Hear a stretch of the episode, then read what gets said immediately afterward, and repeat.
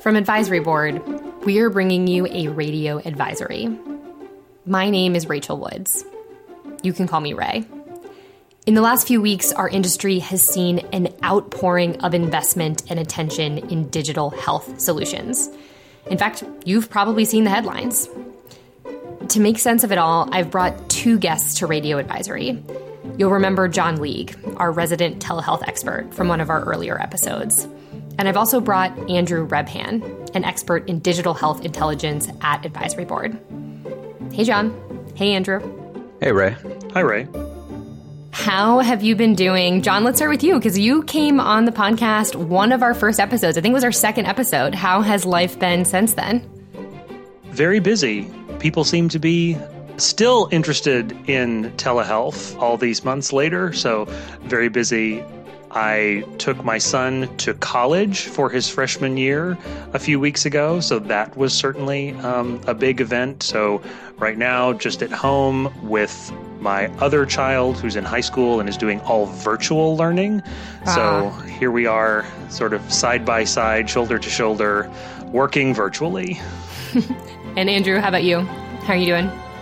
Honestly, not much changed for me as far as the, the COVID impact. I've been working remote for five and a half years at this point, even kind of before my time at advisory. So it hasn't really been a major change. Um, focusing on digital health, uh, you know, closely tied to what John is doing in the telehealth world. It's been a lot of demand for that. But otherwise, you know, I'm just um, living here in Portland in the midst of all the protests and just dealing with that.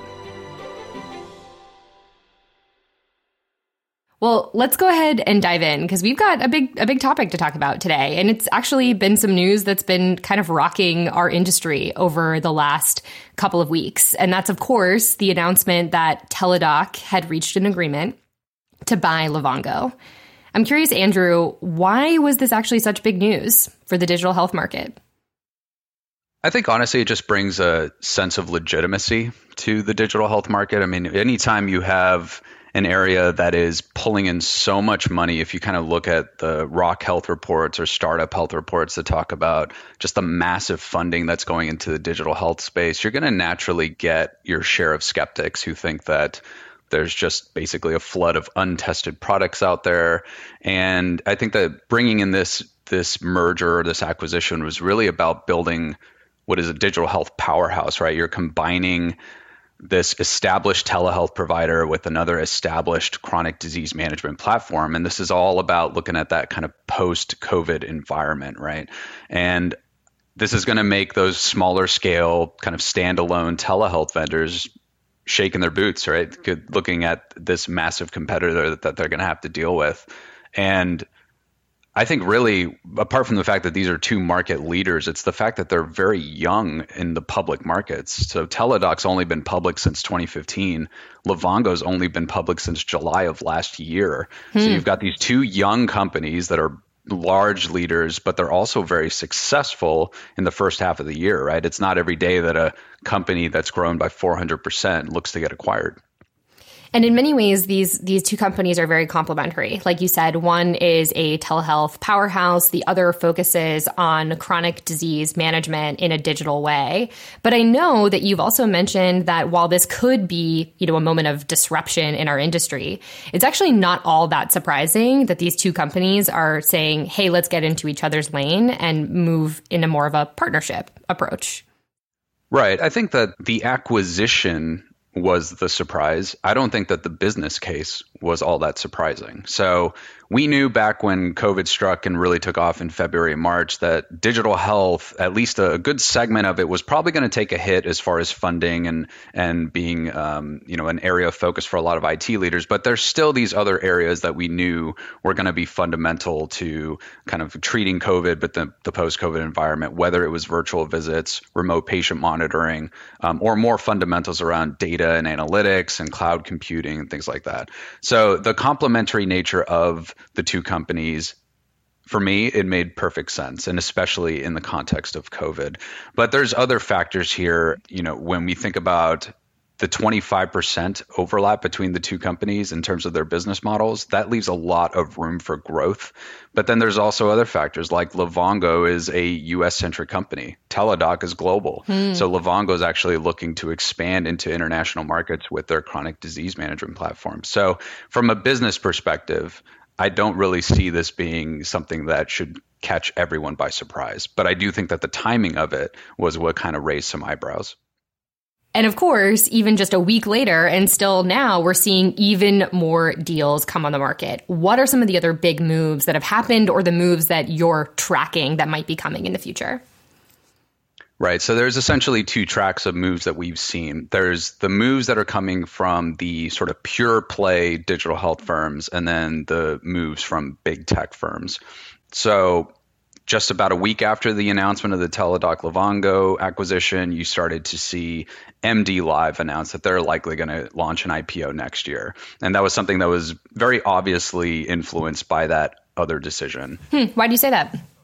Well, because I mean, the CEO quite literally said it in an interview with Stat News, so um, there there really wasn't a, a, debate there. But they were likely going to launch an IPO just given the effects of COVID anyway. So this is not necessarily something that was purely based on on the Teladoc issue. But then you also had Amwell that was also gearing up for an IPO. Now they were actually a little bit on the fence about about going for the public markets until Google decided to invest $100 million in them. That's going to run concurrent with their IPO, but they're also setting themselves up to be the preferred global cloud partner for Amwell. And if that wasn't enough, within you know 24 hours, Fitbit, which is in the process of being acquired by Google, announces this whole new line of wearables and most notably a new smartwatch, which is their Fitbit Sense. So this is essentially a direct approach to competing with the likes of Apple and their kind of dominance in the smartwatch market.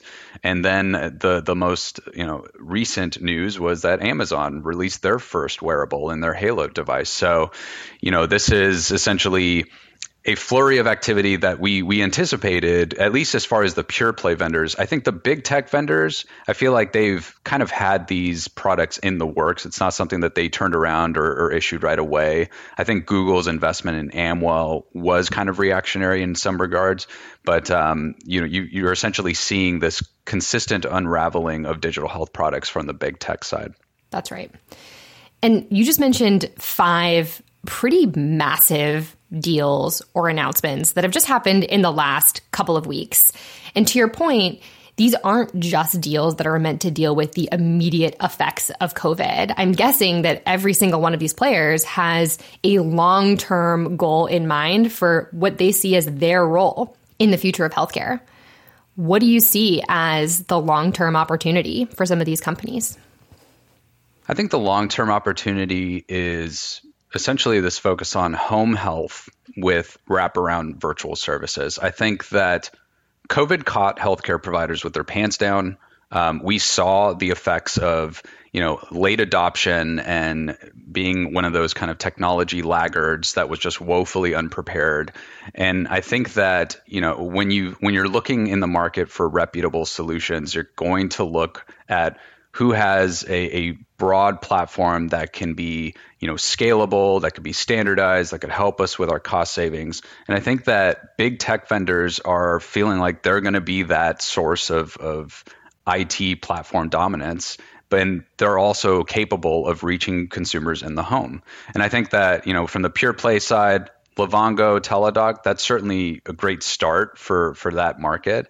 Um, that's not a big tech vendor that can provide that combined end to end platform, and I think that they have the scale that they're going to be able to acquire other bolt on point solutions down the line. But I think that overall, when you look at for example, how Google was able to throw money at Amwell while working on its wearable line through Fitbit, they're essentially going down the same route as what Teladoc and Livongo did uh, in their approach to home health. They're just doing it in a more deconstructed way. Hmm. John, what do you think? I also think that beyond any sort of specific long term objective or maybe even just perspective that a lot of these players have on how they will participate in the market, it is become obvious across the past several months, to Andrew's point, that digital solutions are legitimate. Hmm. There is demand for them. They can be used. They can be used very flexibly in a lot of different ways.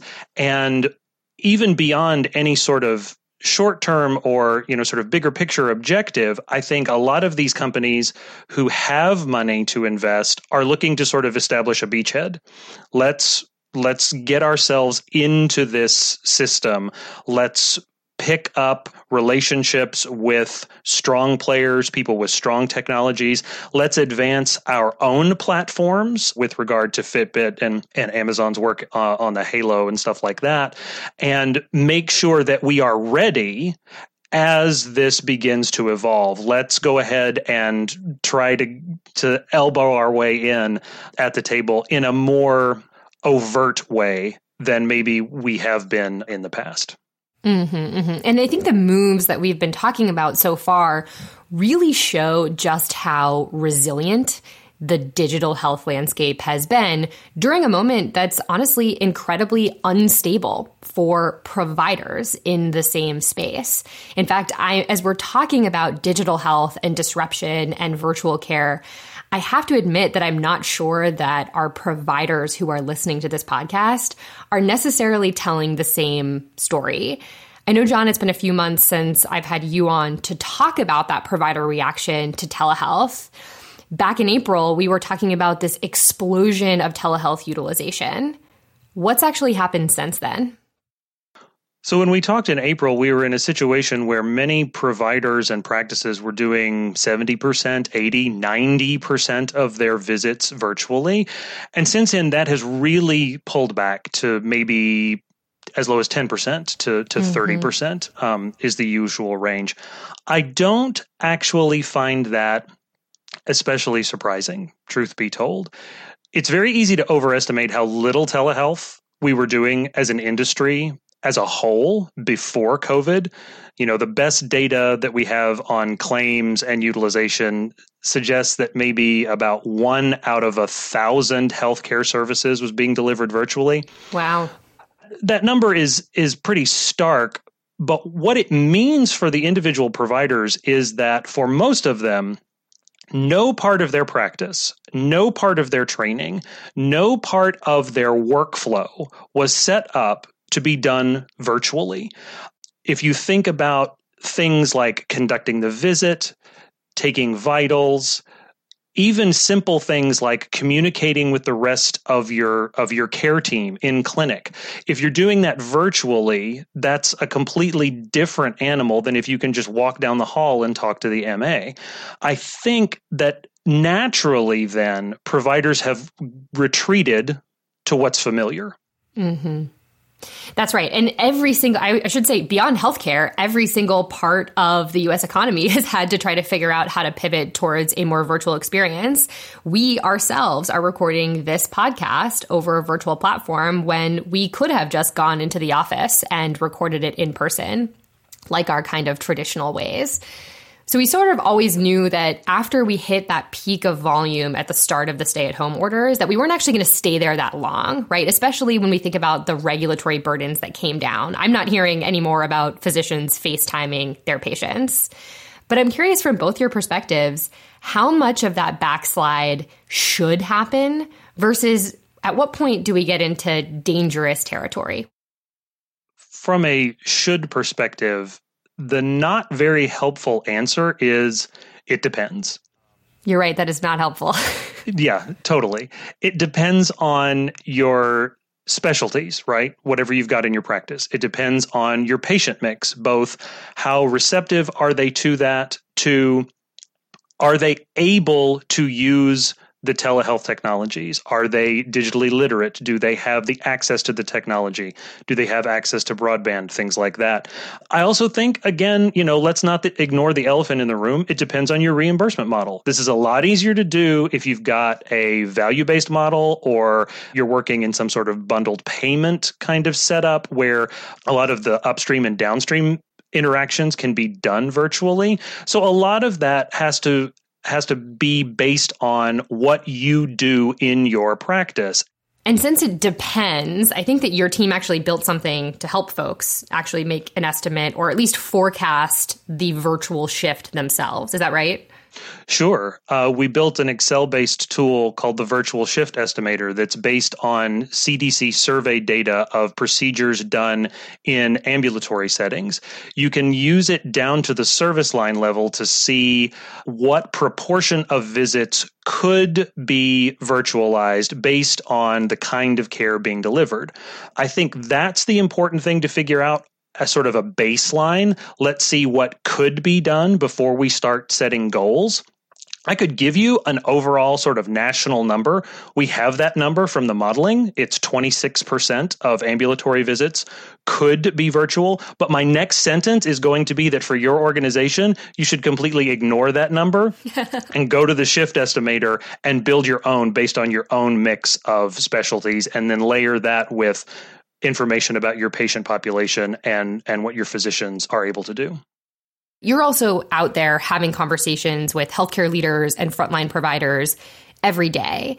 So I'm curious from your perspective, do you have a sense of what red flags or signals would show that hmm maybe this is an organization that isn't thinking productively about telehealth and instead is maybe backsliding to what we would have considered status quo 6 months ago? I think there are so many opportunities to use telehealth, especially for routine care, that if you are encountering providers who simply are not offering that option, to their patients i think that is a is a number one red flag. Are we are we availing ourselves of the opportunity to respect a patient's time as they receive their care? Are we taking a thoughtful approach to who we actually need to see in clinic and who we don't, based on what's clinically practicable, what's clinically relevant, and also the factors about the patient. Are they at risk? Do they have uh, mobility challenges? Things like that. I think those are the things that we need to think about. There's not really a number we don't have a lot of a lot of good data yet on overall utilization. I would say that the flip side of that question is probably the thing that we see that is the bigger issue. And what I mean by that is if you're trying to look at organizations who are taking a thoughtful, considered approach to telehealth, one of the things that you want to look out for is a goal that's too ambitious or a goal that isn't rooted in reality. We mm-hmm. hear a lot from organizations about who say, yeah, our CMO wants us to do 50% of all of our ambulatory visits virtually now. Well, where did that number come from? Mm-hmm. They just sort of pulled it out of thin air as as like well, that would be really cool, or well, you know, during COVID lockdown we were doing seventy five percent. So you know, if we just back a third off of that, we'll get to fifty. Isn't that a reasonable goal? It could be, but how do you know? Yeah. Um, that's one of the reasons we we created the virtual shift estimator. It's a blunt tool, but you've got to start somewhere. You can do this with your own data. You can do this with our data, but please use some data. Look at what you're doing and build your estimate of what you want to be doing from the bottom up rather than from the top down. Andrew, what red flags are you hearing? I think when I look at this kind of approach of, of how far is telehealth going to go up or down, I, I really just look at it from the perspective of human nature and cultural factors here. I mean, there's the fact that there's probably a lot of clinicians out there who didn't really embrace telehealth to begin with. And they look at COVID as a very special case that is temporary uh, in their minds, at least. So if you know you're coming out of COVID like it's a bad hangover and you're just trying to figure out what went wrong over the last six months. But there's a lot of folks out there on the front lines who are going to be itching to just go back to the way things were. And that includes just seeing patients face to face, still stuck in their fee for service environments, just not really embracing telehealth unless they're getting paid for it appropriately. And I think that's really just going to be the the reality for for a significant number of of systems. And I think that what John said makes sense. Just look at the data because if you can really Tr- truly show data that makes the case for this, it's going to be a lot harder to kind of just revert back to the way things were. Honest moment, Andrew, I don't think it's just the frontline clinicians who might be saying, gosh, I just want to wake up from this COVID hangover and go back to delivering in person patient care. I think my fear is that leaders are feeling that same way, that executives that are leading hospital systems, that are leading physician groups, that are leading health systems are not thinking in this data driven way about how to use this moment to really build a different in kind means of delivering care than what we had last year or 10 years ago or centuries ago.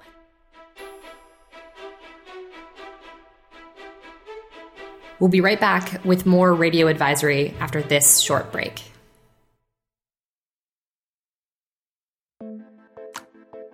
Looking for more ways to connect with Ray and our other experts? To stay up to date on the biggest news and issues in healthcare today, follow Advisory Board on social media.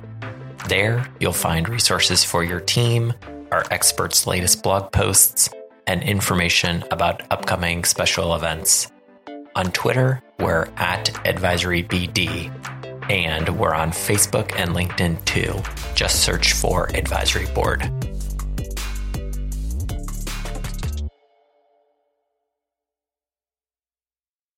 This all speaks to the broader sense that I have that those on the provider side are really thinking very narrowly about digital care and about telehealth, right? They're still thinking about that classic synchronous video visit.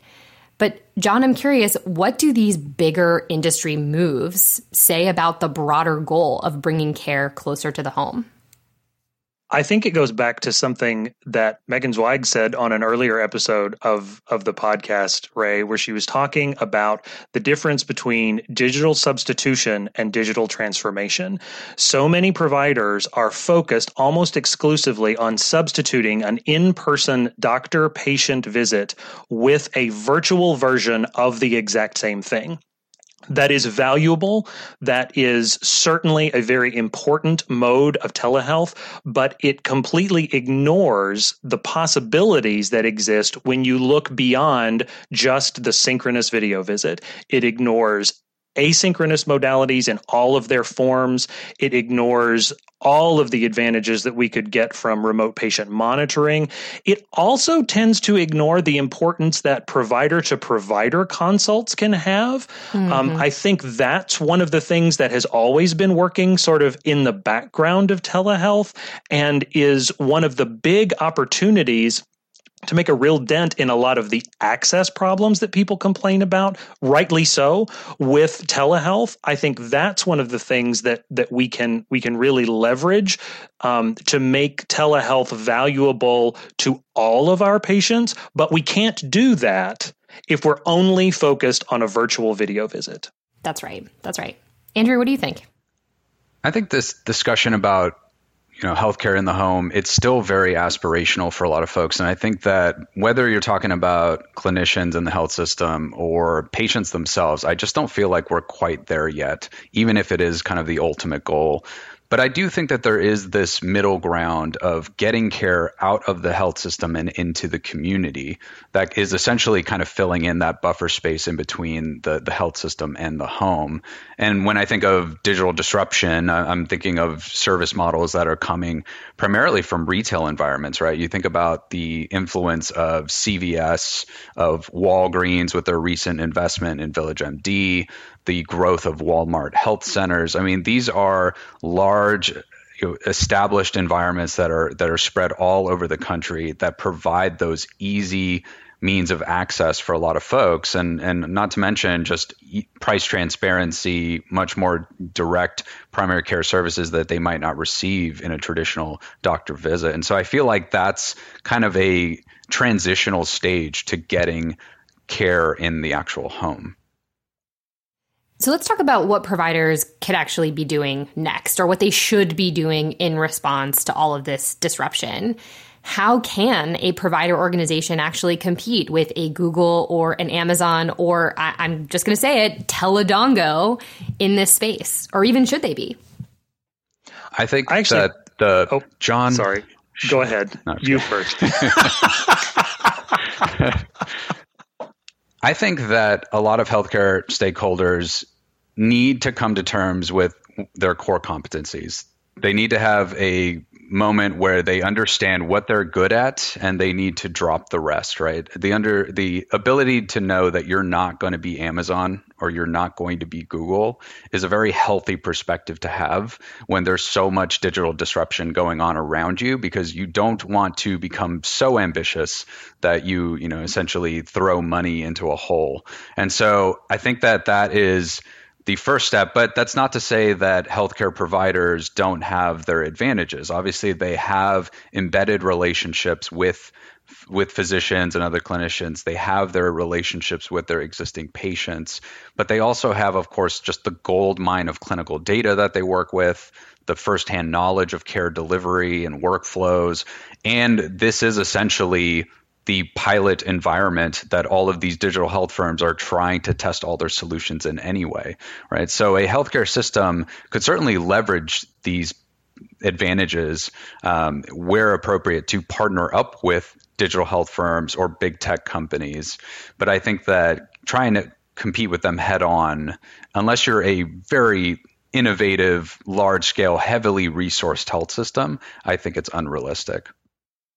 I agree completely. I think competition is the wrong way to frame these relationships. Look at Livongo, focused on chronic condition management. There are plenty of unmanaged or undermanaged patients out there just because Livongo is is getting patients in your market, that doesn't mean there are not folks out there for you to be serving.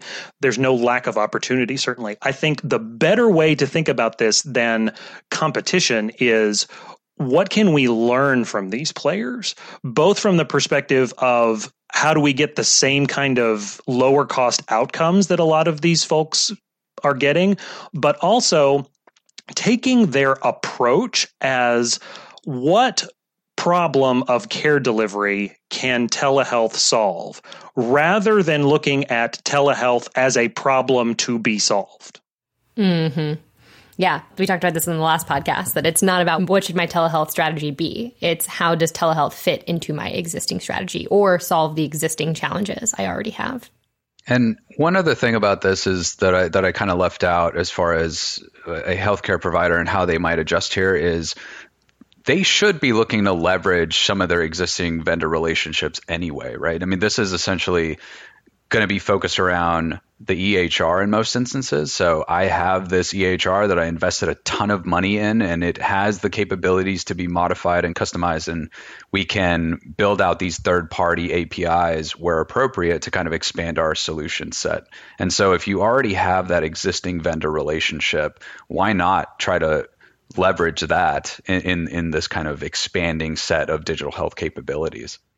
So then if competition is maybe the wrong way to frame this, I'm curious in your opinion, I mean how worried should providers actually be as they hear more and more announcements like the ones we've talked about?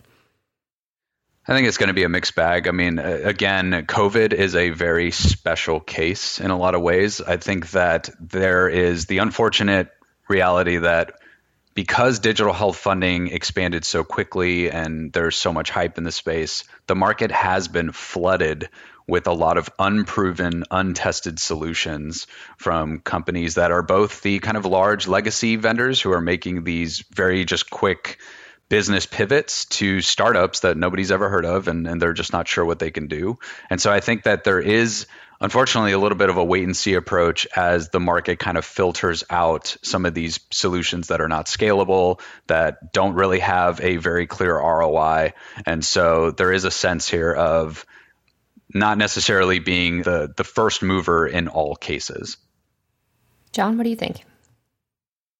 I think the bigger issue is when we start to look at these organizations that are expanding vertically and changing from point solutions to solve a specific care delivery problem to develop more integrated services that extend across the care continuum and parallel the kind of care coordination functions that health systems and medical groups have tended to think was their domain.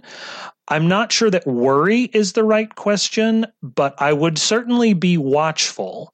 Again, going back to what can we learn from these folks, but also what do we see about how payers are responding to those alternative channels? What is the uptake among consumers? What sort of testing and data do we have on the efficacy of those things? That's where I think the rubber meets the road. And we continue to see more and more research, quality research being done across a host of telehealth modalities. I think that's the thing that we really want to be aware of as we think about are we prepared for delivering care in the future? Well, Andrew, John, I want to thank you both for coming on Radio Advisory. I've got one final question to ask you. John, you'll remember this from the last time you were on. What's the one piece of advice that you have for our listeners this week? Look, I think that during periods of uncertainty, risk averse organizations are always going to be a little hesitant to make big strategic moves. But digital disruption does require that constant state of vigilance and and the ability to adapt to changing environments right? So if you're always in that mode of being able to make you know continuous changes for the next stages of care delivery that's what's going to separate the innovators from the laggards. And i think that's where we saw teladoc livongo big tech companies they're experiencing success in the first half of the year, but still keeping an agile mindset to make bold moves to stay ahead of the competition. And I think that, you know, from a business perspective, they're looking longer term to see how to build out a more coordinated ecosystem model. And I think that's really what kind of gave them an edge. And I think that that's what's going to continue to give them an edge, you know, as we sort of get out of this crazy COVID mess that's occurred this year. But it, it, it hasn't really fundamentally altered the importance of the digital health landscape. John, how about you? I think now that we are beyond the frantic mode of getting telehealth and digital health solutions in place to address the challenges that were immediately in front of us as COVID emerged. The emphasis now needs to be less on how do we make this workflow happen? How do we get connected to the patient? And more about how do we use these tools to deliver better care in a more efficient way? How do we make our clinicians and our patients' experiences of delivering and receiving care something that is manageable, dare I say, even delightful in how we interact and the ease with which we're able to connect the endpoints of all of those interactions. Great. Thank you both. Thank you.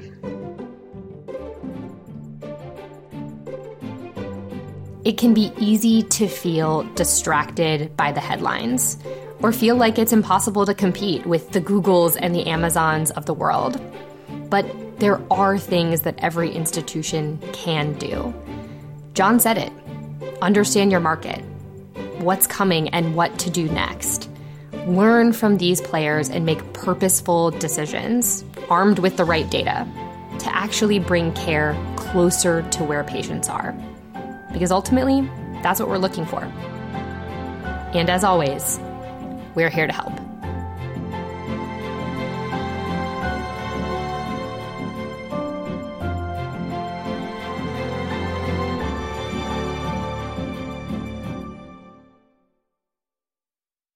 Well, you always you're always talking about how great Ohio is, and, that, and all our guests. I don't know why how it is, but they all seem to come from Ohio. So like, yeah, I've never a been Portland person. I've got to clutch yeah. on hands.